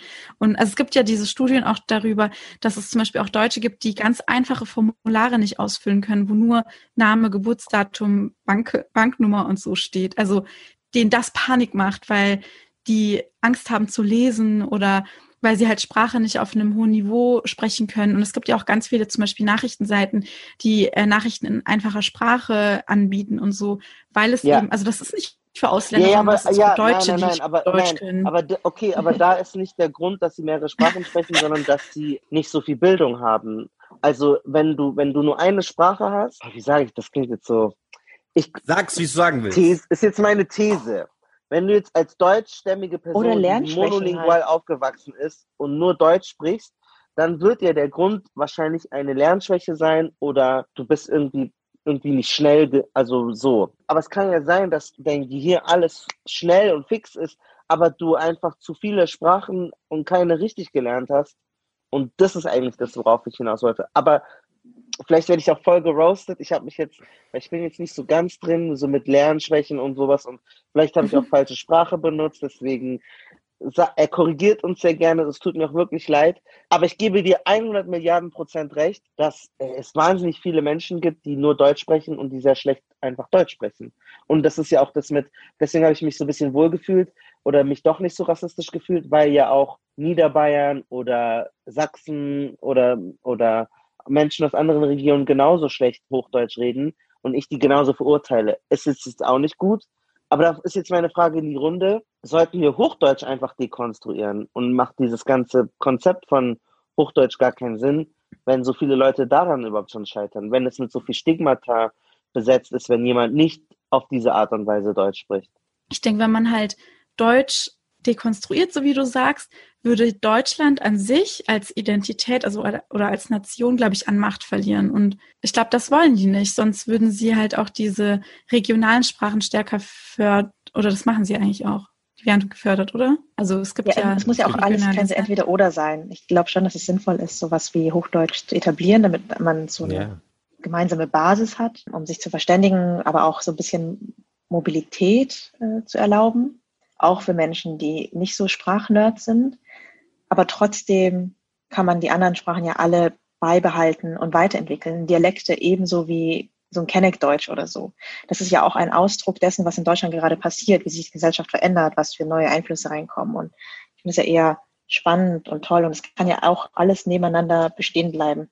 Ich gehe aber tatsächlich mit, den, mit einigen Konservativen dahingehend mit, dass irgendeine Basis schon sinnvoll ist. Ich also merke, es verbaut einem viele Chancen. Natürlich können alle alle Sprachen irgendwie sprechen, aber das weiß ich nicht, ob wir da hinkommen, ob das so realistisch ist. Die Sinnhaftigkeit dessen ist halt nicht gegeben, wenn wir jetzt Deutsch so dekonstruieren, dass dann nur noch Niederbayerisch, Baden-Württembergisch, Schwäbisch und alles Mögliche dabei ist, weil dann haben wir die, die, Sinn, die Sinnhaftigkeit einer gemeinsamen Sprache ist halt gar nicht mehr da so.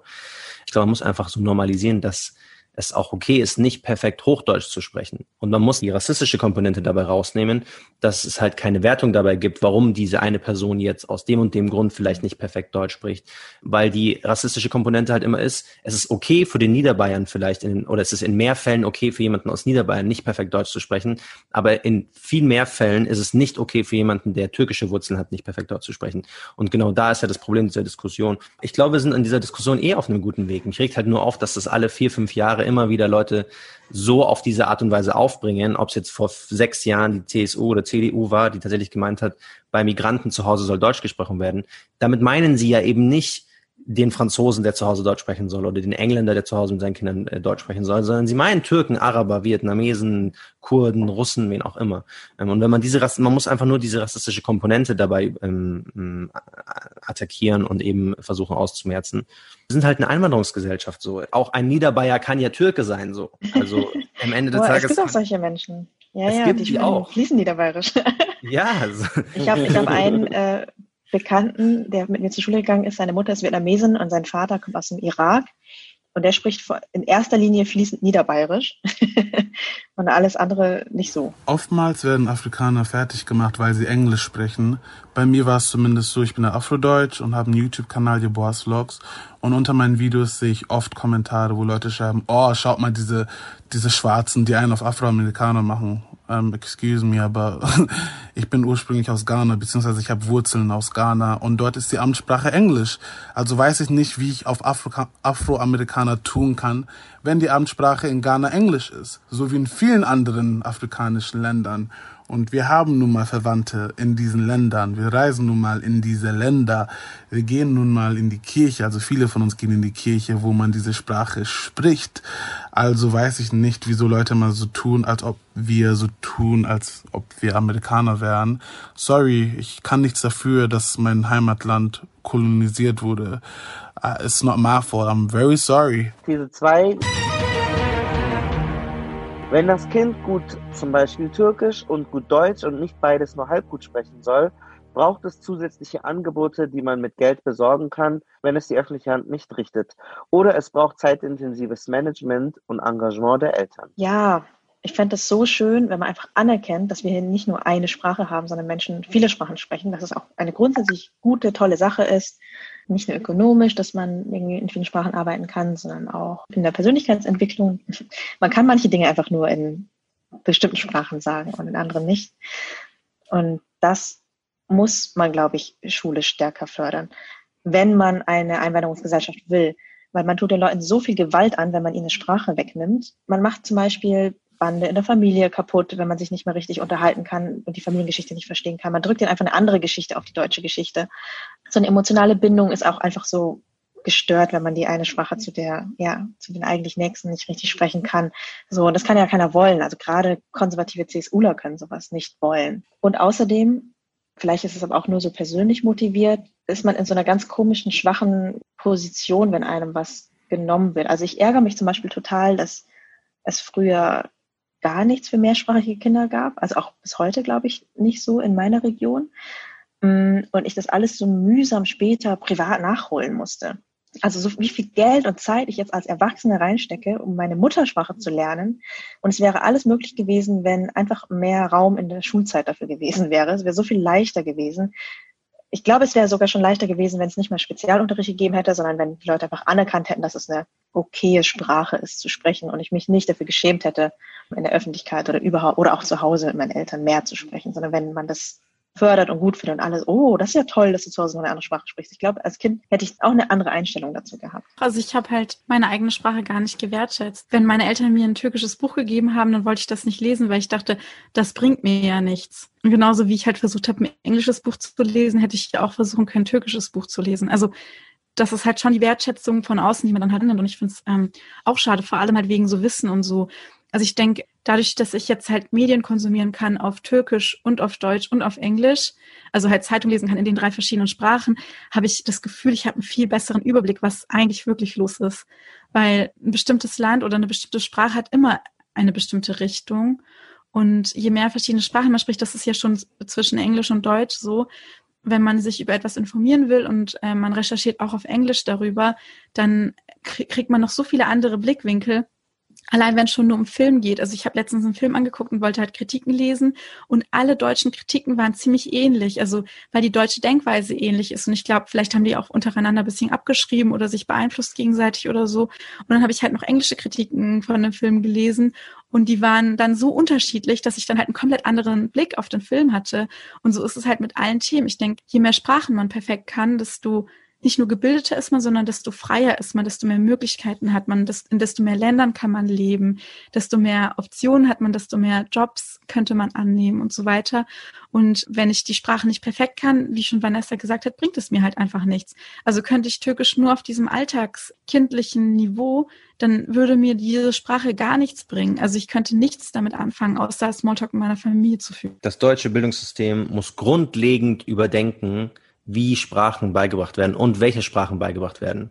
Weil wenn zum Beispiel Kinder wie ich tatsächlich damit aufwachsen zu denken, dass Latein die wichtigste Sprache ist und ich muss die jetzt unbedingt meistern und es ist so wichtig, dass ich Latein perfekt kann, dann habe ich mein kleines Latinum und ich habe seitdem nie wieder diese Sprache genutzt. Natürlich in irgendeiner Form im, im Spanischen oder Italienischen, ja klar, aber diese Sprache ist tot. Dafür wird in, im Gymnasium irgendwo in Deutschland wird auch noch so Altgriechisch oder sowas beigebracht.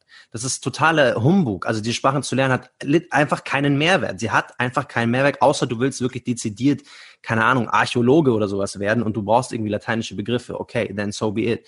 Aber ich glaube, der Mehrwert für ganz Deutschland wäre sehr viel größer, wenn es Türkischunterricht gibt und es gibt Arabischunterricht und es gibt einen, einen Vietnamesischunterricht vielleicht. Also je nachdem, welche Sprachen dann ausgewählt werden. Aber da muss das Angebot einfach grundlegend sehr viel mehr erweitert werden, weil diese Sprachen bringen auch Deutsch, also Deutschland als Wirtschaft profitiert davon, wenn eine Merve schon in der Schule perfekt Deutsch sprechen kann, wenn eine Vanessa perfekt Vietnamesisch sprechen kann und sie macht ihr Abitur. Jeder profitiert davon und da muss das deutsche Bildungssystem ansetzen, als so stumpf darauf zu beharren, ja, also entweder du lernst jetzt Latein oder Französisch. Französisch. Ja, also ich finde es auch peinlich so für Deutschland als so Supermacht. Und wie gesagt, wir erwähnen es immer wieder im Podcast, zweitgrößte Einwanderungsland der Welt. Also es musste man erstmal auf der Zunge sich gehen lassen.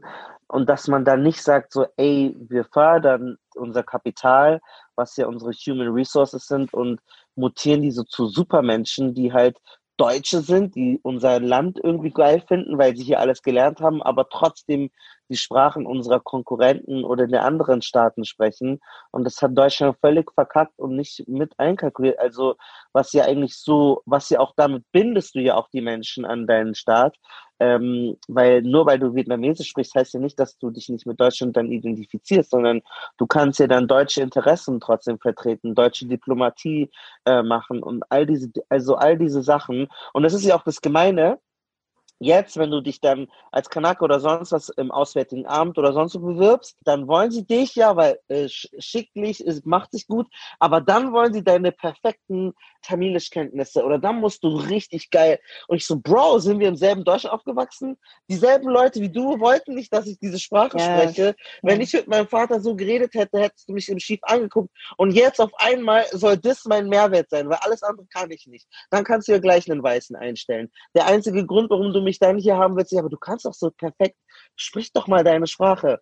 Und das finde ich so pervers einfach so, also wie das auf dem Arbeitsmarkt auch so oft vorkommt, dass dann auf einmal, auf einmal wollen sie alle deine Sprache so, aber du warst bestimmt derselbe kleine Hans-Peter, der gesagt hat, sprich Deutsch, verdammt nochmal. Also gebe ich dir völlig recht, Marcel.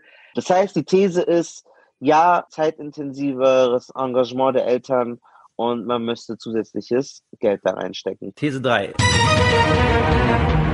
Ihr versteht es oder ihr könnt es nachvollziehen, wenn Menschen, um Teil Deutschlands sein zu können, ihre eigentliche Muttersprache oder eine ihrer Muttersprachen, jeweils die nicht deutsche, komplett vernachlässigen, um so Teil dieser Leitkultur zu sein und auch weil sie dem sozioökonomischen Druck nachgeben, lieber diese eine Sprache, nämlich Deutsch, so gut wie möglich zu können, um eben dann in der Arbeit, im Studium etc. Best Performance äh, zu sein. Ja, also meine Eltern waren, glaube ich, auch ein bisschen auf dem Trip und haben mir auch deswegen zu Hause nicht mehr viel Vietnamesisch beigebracht. Die haben halt auch wahnsinnig viel gearbeitet, drei Jobs parallel und so, aber ich glaube, sie wollten auch, dass wir vor allem Deutsch sprechen. Ähm, und es ist die Realität, dass in meiner Jugend und in meinem jungen Erwachsenenalter es sehr viele Vorteile bringt, sehr gut Deutsch zu können, vor allem in diesem Beruf.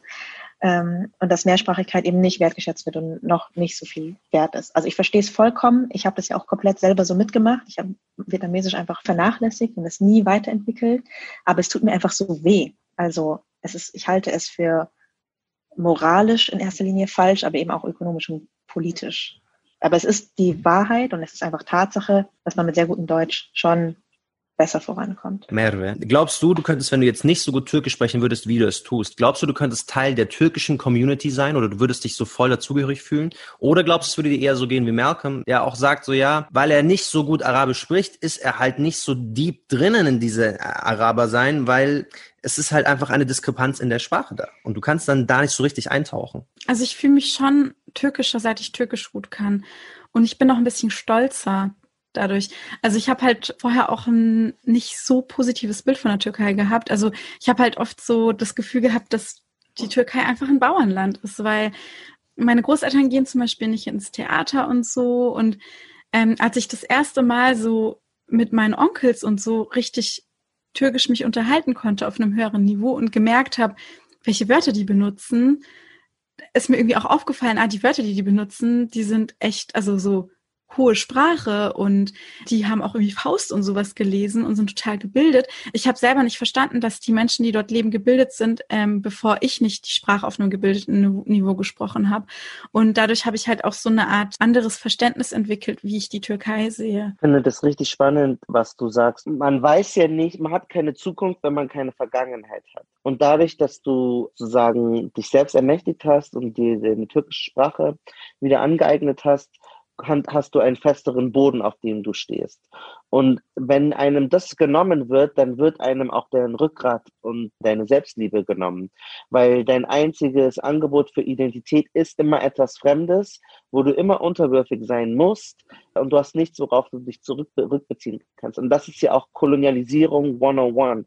Also deswegen sind so ja. viele ähm, kolonialisierte Menschen gebrochen in ihrem Spirit, also auch ganz viele schwarze Personen, weil ihnen erstmal alles genommen wurde. Also deine Sprache, dein, du hast keinen Zugang zu deiner Kultur und alles, was kultiviert oder progressiv oder hochwertig ist, ist für dich nicht verfügbar in deinem kulturellen Kanon. Du musst dann woanders Ausschau halten, weil du gar nicht den Schlüssel dazu hast.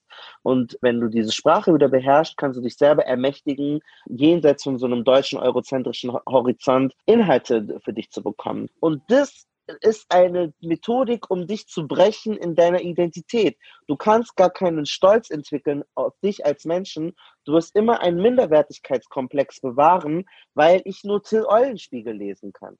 Und, und dann kann man jetzt sagen, ja, ist doch egal, Hautfarbe spielt keine Rolle, ist doch wurscht. Aber es ist ein Riesenpreis, wenn du alles von dir aufgeben musst, und trotzdem eh nicht akzeptiert wirst und da dran kommst. Wir sehen ja auch, du kannst die noch so beste Overachieverin sein und Dunja Hayali sein oder sonst wer, du wirst immer noch als Scheiß sonst was beleidigt. Und deswegen finde ich das so einen super wichtigen Punkt, den du da ansprichst. Wenn man dir deine Sprache nimmt, nimmt man dir auch deinen Selbstwert und deinen Rücken und, und deinen geraden Gang.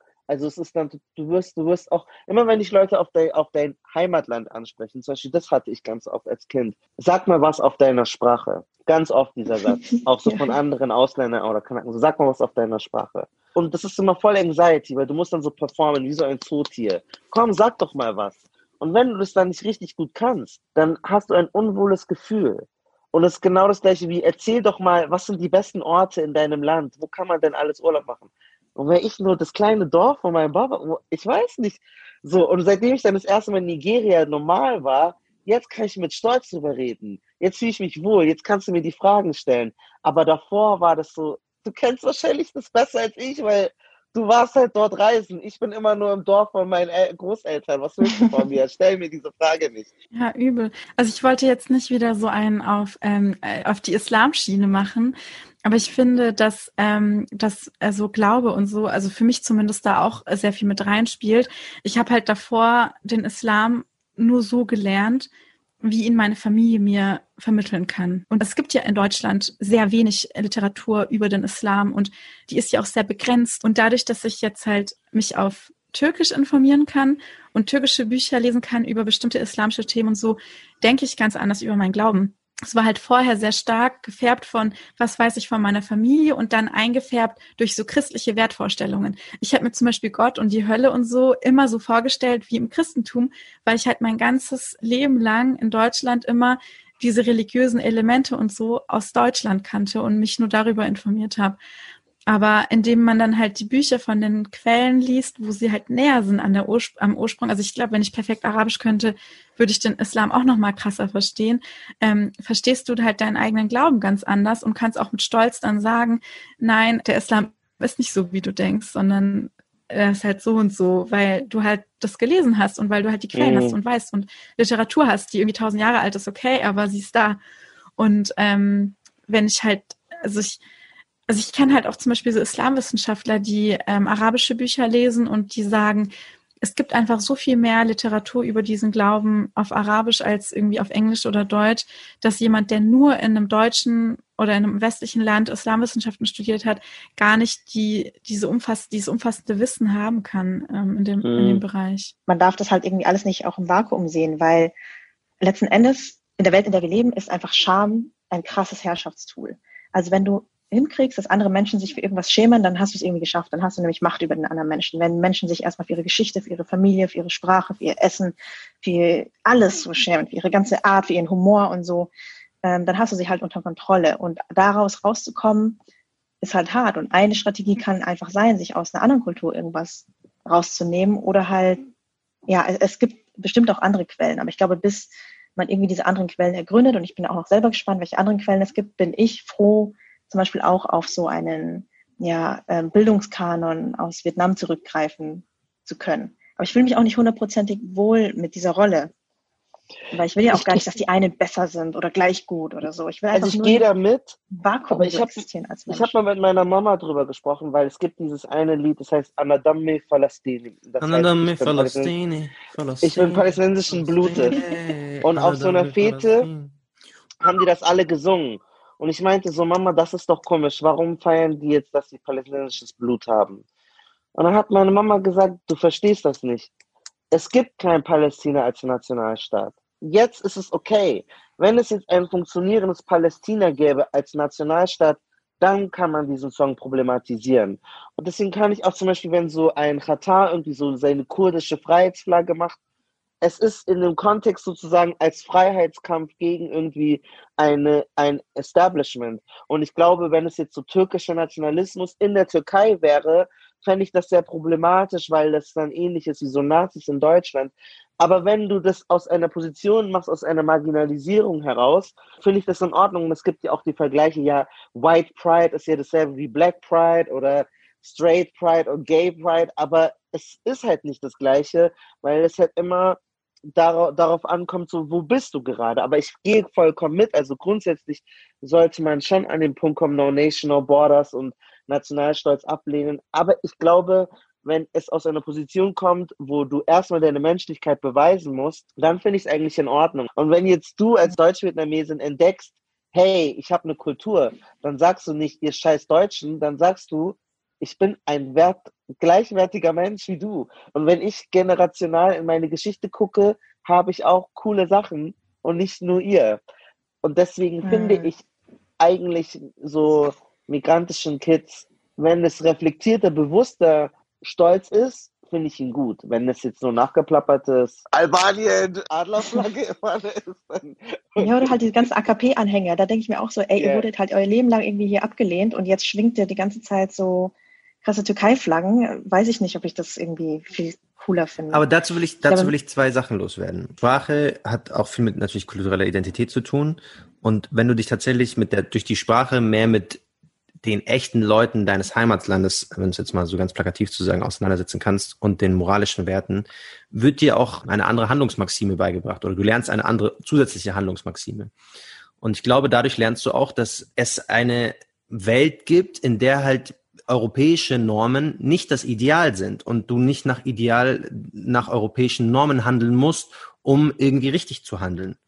Und ich glaube, dass das halt ganz, ganz wichtig ist, dass es auch, dass Leute in Deutschland verstehen, nur weil etwas europäisch oder deutsch hier wunderbar und moralisch richtig ist, heißt es nicht, dass es zwangsläufig in allen anderen Ländern auch so ist. Ich sehe es nämlich hier zum Beispiel, ich bin in, also in einem arabischen Dorf Und ich merke es ja, die, die Menschen handeln nicht danach und die haben auch gar kein Verständnis dafür, diese europäische Denkmaxime anzunehmen, weil das für die nicht das richtig und das falsch ist. Zum Beispiel? Was, ist, was haben die für andere Wertevorstellungen? Die haben zum Beispiel konservative Wertevorstellungen, also konservative ähm, muslimische Wertevorstellungen, die jetzt in Deutschland zum Beispiel würde jeder sagen, nee, das geht auf gar keinen Fall, wie die leben. Aber das ist hier halt das richtig und das falsch. Aber wie in, es wird halt oft so dargestellt und so viel, lernen halt viele Leute in Deutschland auch diese diese Gegenden kennen, dass es halt dann so defizitär und äh, rückschrittig ist. Aber es ist halt das richtig und es ist das wahr und es ist das Realität der Leute hier. Und mir gefällt halt diese ähm, diese Wertigkeit, aus der dann europäische Menschen ganz oft urteilen. Und damit habe ich halt ein riesiges Problem. Also ich verstehe Marcel schon, ja. Also es ist auch, wenn ich zum Beispiel in der Türkei bei meiner Familie bin, merke ich das auch. So die Welt dreht sich hier einfach um eine andere Achse. Also zum Beispiel ist in der Türkei einfach, Malcolm, du hast ja nach einem Beispiel gefragt, ähm, Familie äh, mega krass wichtig oder Respekt vor Älteren. Das ist halt mhm. in Deutschland kein Wert. Also in Deutschland bedeutet das überhaupt nichts, Ältere stärker zu respektieren. In der Türkei ist das einfach ein richtig krasser Wert. Also wenn du älter bist, dann bedeutet das wirklich etwas. Also dann hast du das Anrecht, ich habe zum Beispiel als ältere Schwester das Anrecht, mich zuerst an den Tisch zu setzen. Und in Deutschland da würde sich jeder so denken, hä? Warum darf sie das denn? Yes. Aber auf der anderen Seite hast du auch als Ältere mehr Verantwortung. Je länger man mit den Leuten dann Zeit verbringt, desto mehr merkt man auch, okay, so wie das in Deutschland ist, muss das nicht zwangsläufig ideal sein. Also ich habe immer in der Türkei so die Phase, wo ich mich eingeengt und wo ich so denke, meine Zeit wird eingeschränkt. Und dann merke ich so, das ist gerade nur, weil ich so aus dieser deutschen Bubble gerade gekommen bin und mhm. ähm, mich erstmal so umswitchen muss. Aber sobald ich mich eingelebt habe, merke ich, okay, so ist es eigentlich auch ganz cool, so wie es gerade ist mit den mit den anderen Regeln, die hier halt herrschen. Im Vietnamesischen gibt es ja sogar ganz viele verschiedene Wörter für die Position in der Gesellschaft und in der Familie. Und das finde ich total schön. Es gibt nämlich kein Ich und Du, was völlig unterkomplex ist, beziehungsweise noch Sie, sondern es gibt eigentlich, weiß ich nicht, zig Dutzende, mehrere Dutzend Wörter für ich und du. Und die werden so ein bisschen familiär bestimmt. Die Details, glaube ich, sind jetzt hier an der Stelle zu viel, aber was es für mich zeigt, ist, diese deutsche oder lateinische oder ähm, germanische Sprachen sind ich-zentriert. Es gibt immer natürlich so ein Ich und dann steht die ganze Welt in Bezug irgendwie zu dir. Aber im Vietnamesischen ist das nicht so. Da gibt es kein Ich. Also es gibt jetzt so behelfsmäßig, damit man irgendwie übersetzen kann oder so, gibt es schon irgendein Ich, aber das benutzt man im Alltag nicht sondern du stehst immer in Beziehung zu einem anderen Menschen. So, du bist ein Teil der Gesellschaft, du bist ein Teil deiner Familie, du bist ein Teil des Raums, in dem du dich befindest. Und so sprichst du dich dann auch selber an. Und das finde ich eine total schöne Vorstellung, dass man andere Menschen in seiner Sprache ständig mitdenkt. Das gibt's hier im Deutschen überhaupt gar nicht. Du, du kannst nur als als ich ohne alle anderen existieren. Das mhm. Individuum steht über allem. I don't know, ich bin mir da nicht so ganz sicher. Ich denke halt, weiß nicht, die Sprachen helfen einem, das zu, zu er erkunden, aber vielleicht können wir das ja auch noch für die, für die Valleys dann irgendwie da draußen zum Input lassen. Aber eigentlich würde ich ja hoffen, dass dann die, dass dann das Resultat ist, genauso vielfältig wie Deutschland ist auch die Region meine Heimatsprache. Und dass ich dann eigentlich wieder weiß, dass ich gar nichts weiß, sondern dass ich jeden Vietnamesen treffe und er sagt mir eine andere Wertevorstellung, glaube ich. Ja, das ist auf jeden Fall so, aber ich trotzdem, glaube ich, beeinflusst Sprache, so wie sie an sich schon strukturiert ist, unseren Zugang zur Welt. ich glaube, das kann man gar nicht leugnen. Natürlich kannst du andere Perspektiven ja. irgendwie auch mit reinbringen, aber ich habe mal gelesen, dass Englisch und Deutsch sich insofern unterscheiden, dass im Deutschen kommt, wird das Verb oft zerstückelt und kommt dann hinten dran und im Englischen zum Beispiel kommt das Verb durch diese Satzstellung immer weiter vorne. Und da, dadurch ähm, funktionieren Übersetzungen völlig unterschiedlich. Du kannst in der deutschen Sprache zum Beispiel total viel Spannung aufbauen, aber auch Verwirrung, indem du halt ein Verb in zwei Teile zwischen ich habe dir gestern und du hast dieses habe und irgendwann am Ende kommt so das Verb und du weißt, was passiert ist. Gesagt. 5 Euro gestohlen, gegeben, geliehen. Ja. Ähm, und in anderen Sprachen kommt es sofort. Ähm, und das, das zeigt zum Beispiel irgendwie schon eine Priorität. Also was ist in welcher Sprache wichtiger auszudrücken und was nicht so, welche Stimmung ist wichtiger, welche Fakten sind wichtiger und so weiter. Und im Deutschen sind halt die Fakten wichtiger. Bevor das Verb kommt, bevor die Handlung kommt, kommen erstmal irgendwie so alle möglichen komischen anderen Details. Das Sprache ist ja auch nicht nur so nationalstaatlich. Also wir haben jetzt, glaube ich, so viel in so Länderschubladen über Sprache gesprochen. Und bei mir zum Beispiel ist es so, dass ich Vietnamesisch auch lerne aus rein biografischen Gründen. Mhm. Und zwar, ähm, um mir selber zu zeigen, und vielleicht auch in einem größeren Kontext zu zeigen, dass so ein Menschen nicht so unbreakable ist oder unbrechbar. Also bei mir in der Familie war es so, mein Großvater wurde enteignet und er war auch Schriftsteller und Dichter und konnte dann einfach nicht mehr schreiben. Mein Vater durfte nicht richtig zur Schule gehen, also vier Jahre lang und das war's dann. Ähm, die, hat, der hatte gar nichts, er hatte kein Zettel und Stift und Heft und konnte diese Dinge nicht lernen, hat aber versucht, irgendwie trotzdem ähm, Literatur und so Sachen zu lernen. Dann ist er ausgewandert so und alles, was er, das wenige, was er bis dahin wusste, war ab äh, Bulgarien und dann Deutschland noch viel weniger wert. Und dann fing es nochmal so komplett so von Null an und nochmal alles ausgelöscht so. Und ab meiner Generation denke ich mir, hey, ich, ich habe die Fähigkeit, mehrere Sprachen zu sprechen, ich habe die Fähigkeit zu schreiben, also meine Wahrnehmung in Worte zu packen. Und das mache ich jetzt einfach. Und ich bin das irgendwie auch allen anderen schuldig. Oder ich, für mich ist es so ein schöner, zutiefst menschlicher Beweis, dass du es versuchen kannst, Menschen ihre Sprache zu nehmen. Aber da auch noch ganz viel so andere widerständige Kraft ist. Vielleicht geht das nicht. Es ist total grausam, wenn du es versuchst, aber man kann mit der Familie nicht sprechen. Das ist einfach richtig Sünde, wenn man Leuten die Sprache wegnimmt, wirklich. Ja. ja. nee, genau. Und das, das, ist dann, das ja. hat dann überhaupt nichts damit zu tun, ob ich stolz auf Vietnamesisch sein, sein will oder ob ich das Land toll finde oder die Kultur toll finde. So, ich will einfach so als Mensch nicht gebrochen werden. So. Und ich will nicht, dass meine Familie gebrochen wurde. Ja. These 4. Die Deutschen sind erpicht auf ihre Sprache. Samira El-Wassil sagt, Sie ist der Klang einer kulturellen Identität, mit welcher sich Deutschland ja schon immer besonders schwer tut. Aufgrund dieses neurotischen Verständnisses zu sich als Nation stellt die Sprache die eine scheinbar unverfängliche, weil selbstverständliche Konstante dar, auf die man sich gesellschaftlich als kleinsten Nenner einigen kann. Ja, ist auch aus kulturwissenschaftlicher Sicht so. Da gibt es so die Theorie, aber völlig veraltet. Ähm, one Race, One Language, One Religion. So, das formt Identität, das ist das Stärkste. Und wenn man das durchsetzt, dann hat man alles erreicht. Ähm, das sind aber auch schon Theorien aus, naja, Anfang des 20. Jahrhunderts. Das äh, ist nicht gut gegangen, das zu versuchen durchzusetzen. Aber die Deutschen haben das nie so komplett abgeschüttelt. Also. Viele Deutsche verstehen ja Deutsche nur als diejenigen, die dann deutsch aussehen, deutsch reden, sich deutsch verhalten, dann bist du deutsch.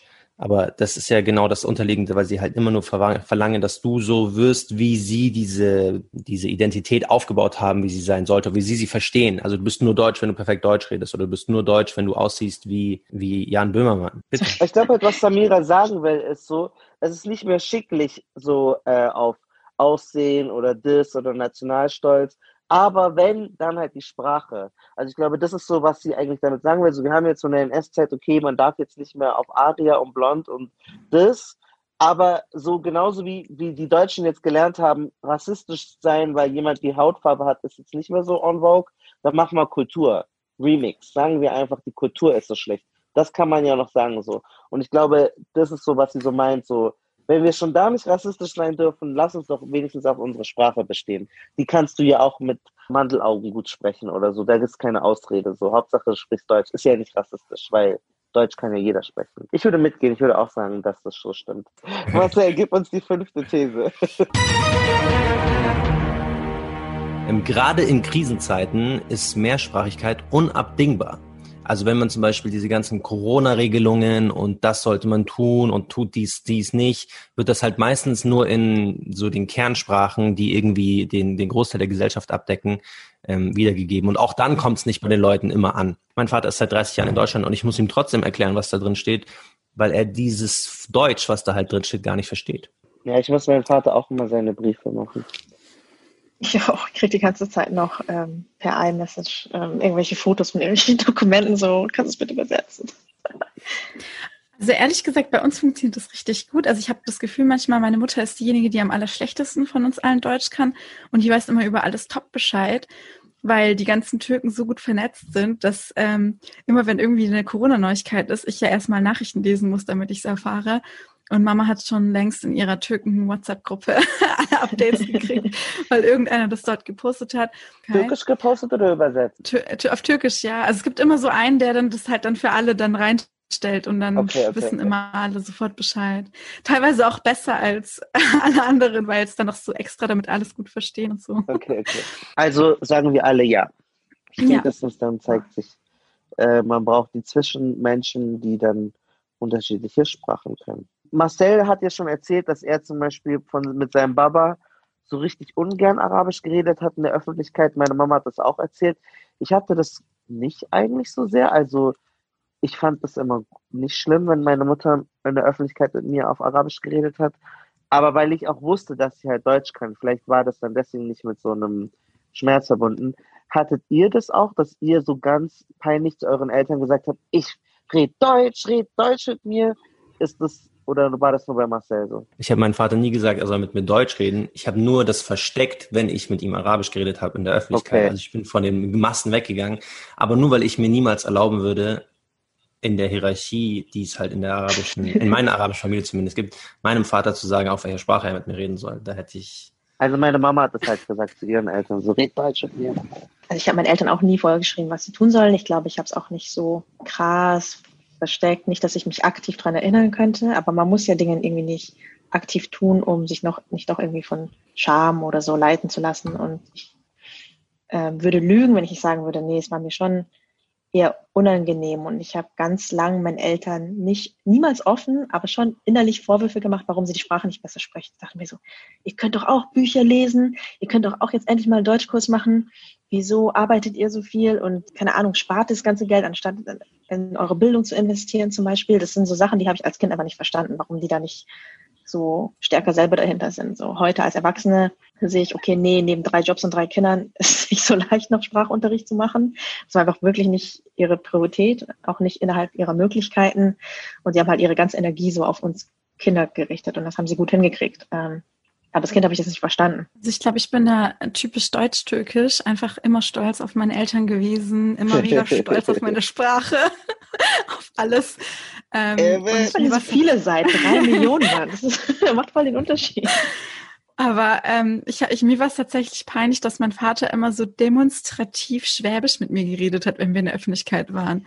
Also wenn ich mit meinem Papa irgendwie hingegangen bin, da hat er immer, also normalerweise reden wir halt türkisch miteinander, aber wenn wir irgendwo waren, hat er immer so mit mir Schwäbisch geredet, so beim Amt oder keine Ahnung, oder in der Schule. Und da dachte ich immer, Papa, rede doch einfach türkisch mit mir. Die kaufen uns sowieso nicht ab, dass wir Deutsche sind. Es kommen mir echt teilweise Leute, die sagen, das ist jetzt kulturelle Aneignung, weil ich türkische Slang benutze. So. Ich denke mir so, oh. naja, eigentlich, eigentlich nicht, weil in, in, meiner, in meinem Peer Group waren die Türken so, also in der Linguistik würde man sagen, so die Supra-Language, die uns so colonized hat. Deswegen haben alle, deswegen sagt man Abla oder Jan oder so, weil es ist nicht, weil wir jetzt die marginalisiert hätten, because they were, die waren halt überall. Deswegen frage ich mich so für dich, Merve, weil es heißt ja so, ich krieg Anfall, wenn, wenn die jetzt Mashallah anfangen zu sagen, wo ist für dich so eine Grenze, wer wann sich ein bisschen schmücken kann mit bisschen, keine Ahnung, Olum und sowas? Das würde mich schon interessieren. Gute Frage. Also ich meine, ich darf das ja nicht entscheiden, aber, ja, aber ich habe echt, also ich habe echt ein Problem damit, wenn Deutsche, also wenn so weiße Deutsche ähm, so Kanaken-Slang benutzen oder halt so türkische Wörter benutzen, so Pada ja. oder so, denke ich mir immer so, ihr seid diejenigen gewesen, die in der Schule zu mir Aische gesagt haben oder irgendwie so Kopftuch-Oma oder Topflappen-Tante oder so. Und jetzt kommt ihr mir mit euren coolen Pada-Mada und irgendwas äh, Begriffen. Also Moin. lasst einfach stecken. Aber ich bin schon irgendwie so stolz darauf, dass ich Türkin bin, wenn ich auf der Straße so türkische Wörter höre und weiß, ich bin zwar nicht mehr in dem Alter, wo ich so up to date bin, was Jugendsprache angeht, aber ich Türkin bin, verstehe ich trotzdem alles. aber ist es ja, also bei Leuten, cool, die es selber, wenn es alle benutzen, also weil dann ist doch die Sprache Ja, wenn es andere, wenn es andere Kanaken, du? wenn es andere Kanaken benutzen, also in Anführungszeichen finde ich es cool. Also wenn halt andere, also wenn Araber und Albaner und was weiß ich und so. Und ich finde auch auf Türkisch kann man voll gut flirten zum Beispiel oder voll gut so emotionale Sachen ausdrücken oder mhm. streiten. Ich mag das eigentlich auch zu hören. Aber bei, bei so weißen Deutschen kommt es halt echt drauf an. Also wenn das Leute waren, die halt ähm, so runterblicken auf Türken und dann sich aber dann, weil es jetzt cool ist, die Sprache benutzen, dann stört mich das. Ja, wir haben darüber gesprochen, als ich glaube, als wir mit Chai Society gesprochen haben, auf deren, in deren Podcast. Über das K-Wort. Ähm, okay. Über das K-Wort und wer Kanake ist und wer nicht, haben wir auch darüber gesprochen, diesen Sprachmodus anzunehmen, sich anzueignen. Ich glaube, wir sind zu dem Konsens gekommen, es ist halt so ein bisschen problematisch, wenn man diese Wörter für sich halt nutzt, weil sie gerade trendig sind und man will so Teil dieser Gruppe sein, obwohl man diese Gruppe halt jahrelang davor einfach nur diskriminiert hat. Und es ist halt auch ein bisschen problematisch, weil wir sprechen so, es ist in unserem Sprachduktus halt ganz normal drin, aber für jemanden, der halt Maximilian Ja, Müller ja, heißt okay. und vielleicht nicht so aufgewachsen ist, der legt halt diese Wörter wie so ein Trend, nimmt er sie auf, dann spielt er damit und dann legt er sie auch wieder ab, wenn es halt nicht mehr cool ist. Du kannst es einem, auch einem weißen Deutschen niemals beweisen. Es kann ja auch wirklich sein, dass alle seine Freunde einfach nur Türken gewesen sind und er einfach so spricht. Und wenn er, und das heißt, du kannst ihm den Vorwurf machen, es geht dir darum, du weißt eh besser als ich. Du weißt selber, ob du mich jetzt gerade verarscht oder nicht. Am Ende weißt du selber, ob, ob du jetzt diese Frisur trägst, weil du so aufgewachsen bist oder ob du das für dich ein Witz ist. So. Aber ich fand das schon interessant. Mhm. Aber es ist halt immer noch so, auch wenn viele Weiße halt dumm klingen wollen, dann benutzen sie immer einen türkischen oder arabischen Slang. Also Ja. Ähm, Siehst du, und das, ich glaube, das ist mein Problem damit, wenn ich im Arbeitskontexten höre, dass irgendwie weiße Kollegen mit dem türkischen Kollegen anfangen, irgendwie so möchte gern Slang zu reden und das müssen ja auch nicht mal Wörter sein, sondern auch so ein ganz, weißt du, das ist auch so eine Körpersprache, die dann mit einer hergeht. ja, dann finde ich das richtig abstoßend, weil da denke ich mir, nee, so sei professionell. Ähm, das hat jetzt überhaupt gar nichts mit Zugehörigkeit zu tun. Das, du, du machst dich einfach nur gerade lustig und und deswegen weiß ich auch nicht, ich glaube, sobald man das in einem auch cooleren Kontext benutzen kann oder einem entspannten, wo man so auf Augenhöhe ist, dann funktioniert's. Aber sobald du in einer hierarchisch höheren Position bist und dann das irgendwie nur so schmücken nimmst, dann geht es halt sehr oft voll nach hinten los. Was aber übrigens schade ist, ist, äh, finde ich persönlich, dass ganz viele Minderheiten so ihre eigene Sprache so etabliert haben und sie so in Popkultur so eingebracht haben. So Türkisch ist voll drin, so Arabisch auch. Und ich bin mir dann als Vietnamesin tatsächlich nicht sicher, darf ich das sagen? Darf ich solche Wörter auch benutzen? Darf mich ich jetzt auch irgendwie so äh, kanakisch fühlen oder nicht? Ähm, oder muss ich jetzt immer so Goethe-Duktus mir aneignen oder annehmen? Aus irgendeinem Grund haben Vietnamesen das nicht gemacht. Äh, irgendwie so ihren eigenen Slang entwickelt. Chalas, ähm, chalas, chalas. Habt ihr noch so empowernde nee. Worte für den Schluss, mit, ähm, Vanessa und, und Merve? wenn ich Leuten irgendwas mitgeben darf, dann Muttersprache lernen ist krassestes Self-Care-Ding, was ich, glaube ich, gemacht habe so in meinem Leben. Ähm, es ist voll anstrengend, man muss sich mega überwinden, aber also ich glaube, ich habe selten was getan, was mir psychisch so gut getan hat, wie meine Muttersprache zu sprechen, weil ich dadurch meinen Eltern ganz andere Fragen stellen kann, weil ich plötzlich so ganz viele kleine, so kulturelle Dinge plötzlich besser verstehe und auch entspannter damit umgehen kann. Also es ist überhaupt nicht so, dass ich mich jetzt irgendwo in eine andere Richtung hin orientiere, aber allein, dass ich es habe, so in meinem Kopf, dieses Wissen gibt mir so, so eine Ruhe innerlich. Und Mhm. wenn ihr den Prozess noch nicht angestoßen habt, dann kann ich euch das einfach nur empfehlen, das zu tun. Das ist so toll. Ich würde Ja, allen Leuten sagen, auch wenn ihr keinen Zugang habt zu eurer vermeintlichen Mutter, Vater, Herkunftssprache, ihr seid genauso valide, ihr seid genauso Teil dieser Identität und ähm, geht trotzdem mit Stolz daran, lasst euch davon nicht abschrecken. Vor allem ganz, ganz viele schwarze Menschen in Deutschland, ähm, auf ihr, sie wird irgendeine Sprache projiziert, die sie einfach mit, egal was sie versuchen, vielleicht in ihren sie nicht mehr lernen können und das so viel in ihnen auslöst. Besucht trotzdem Kamerun, besucht trotzdem Guinea-Bissau, besucht trotzdem äh, Mosambik, auch wenn ihr die Sprache d- vermeintlich nicht sprecht. Es lohnt sich trotzdem, ihr nehmt trotzdem viel mit und es nimmt nichts von eurem Schwarzsein oder von eurem Albanischsein oder von eurem Asiatischsein oder von eurem Eritreischsein, wenn ihr auch die Sprache nicht beherrscht und wenn ihr nicht das Privileg habt, die Eltern noch zu haben, die die Sprache noch sprecht. Ich finde das auch nochmal ganz wichtig, ähm, weil es ist nicht davon abhängig. Und viele Leute haben das Gefühl, sie kommen nie irgendwo an und sie dürfen nie irgendwie Teil von einer Community sein, weil sie diese Sprache nicht sprechen. Und das ist schmerzvoll. Ich bin auch an diesem Punkt gerade so, but I mean, it is what it is. Dann lernt einfach Englisch and put a little accent on it, put a little something in there oder so, weißt du. Ja, aber man kann ja auch ohne, dass man die Frage, also du meintest ja gerade, man kann in das gehen, aber man kann ja auch zum Beispiel, ohne dass man die Sprache versteht, trotzdem zum Beispiel einen Film in der Sprache angucken oder eine Serie angucken. Einfach um es mal ich zu finde, dadurch lernt man, ja, und dadurch lernt man eigentlich auch schon viel über die Kultur. Allein schon über, wie die Serien sind, die sind halt Ja, einfach anders. Wenn du halt das Glück hast, den Zugang, das in einer Sprache dann nochmal zu übersetzt zu bekommen, die du verstehst. Aber mir ist es nochmal wichtig, dass es auch okay ist. Es ist okay, wenn ihr diese Sprache niemals lernt. Ähm, ihr gehört trotzdem dazu, es ist trotzdem eure Familie und, you know, das ist auch in Ordnung. Genau. Gehe Auch wenn ich Malcolm nicht vollkommen mit. zustimmen. Aber ähm, Wenn ihr Mehrsprachigkeit habt, schämt euch nicht dafür. Sprecht so laut ihr könnt Arabisch in der Öffentlichkeit, sprecht so laut ihr könnt Vietnamesisch in der Öffentlichkeit, sprecht so laut ihr könnt Türkisch in der Öffentlichkeit. Auf keinen Fall dafür schämen, wer ihr seid, wie ihr sprecht, ähm, was alles mit eurer kulturellen Identität zu tun hat. Ähm, heißt auch nicht, dass ich das mit Deutschsein irgendwie ausschließen würde, sondern ihr seid halt irgendwas, ihr seid Deutsch plus, ihr seid extra. Nein, ihr seid normal Deutsch, aber ihr könnt halt mehr. Ich weiß gar nicht, wie man das schön sagt. Deutsch plus hört sich nämlich so falsch an. Ist ein, ne, ne, Vanessa sagt dir zu, ähm, zu, wo du Bio-Deutsch sagst, sagt sie nur Deutsch, was ich auch nicht schlecht finde. Ja, genau. Also Deutsch. es ist ja auch voll traurig, nur Deutsch zu können. Also das ist echt ein begrenzter Horizont. Für all die Deutschen, die, die, die nur Deutsch ah. hören, die da sind, ihr seid halt defizitär, was soll man sagen? Ja, viele von euch können ja auch Niederbayerisch oder so. Serien lernt Türkisch. ich werde jetzt noch ins Universum. Ich will unbedingt äh, Tree lernen. Ich möchte echt die ghanaische Sprache lernen, weil dort äh, sind immer coole Fäden. Deswegen ich das Ich wollte gerade sagen, für Festival Season willst du dich da richtig ja, gut unterhalten können. Season, yes.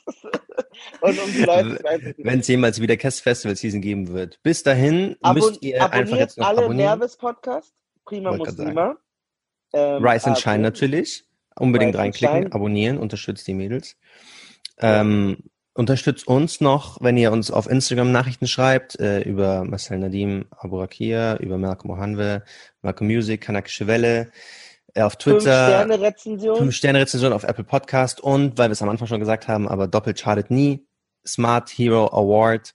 Glaubt mir, wenn wir das gewinnen, dann gibt's die fetteste Party in Berlin, falls Corona es zulässt, die ihr jemals hattet.